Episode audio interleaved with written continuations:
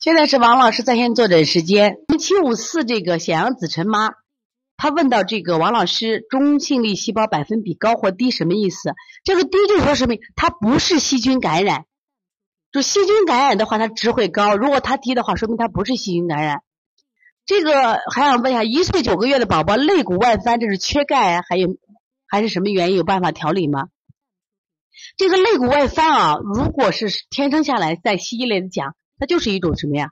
缺钙的表现，就是孩子什么呀？这个吸收不好，有的是胎儿在妈妈怀，在在在在在妈妈肚子里头吸收不好。其实这种情况，我是这样子想的话，这个补钙啊，其实过去像我们小时候可能也会吃一些钙片，但是呢，它真的不是说你吃的越多效果越好。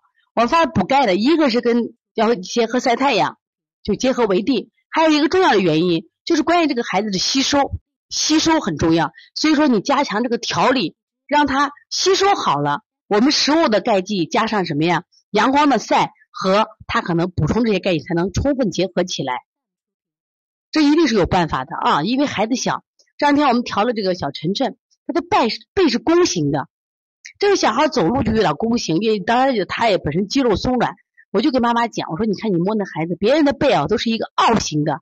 我说你的孩子的背是弓形的，妈妈就慌得不得了，怎么办？怎么办？我说实际上是什么呀？我说孩子三岁嘛，只要他肌肉紧实以后，他肌肉会带着骨骼发生变化。你看我们现在很多大人，他就为什么他就是这个颈椎出问题了？先是肌肉出问题，带着骨骨头出问题。那小孩也是一样，肌肉太松弛了，所以从现在开始学习小儿推拿，从现在开始。学习正确的育儿理念一点都不晚，也希望我们今天听课的妈妈能把我们所有的知识通过自己的学习，通过自己的分享，让更多的妈妈了解，走进邦尼康小儿推拿，走进邦尼康的课堂，让我们获得正确的育儿理念。小小问号，举手报告，和礼貌说声老师好。大节奏就像小火车奔跑，有争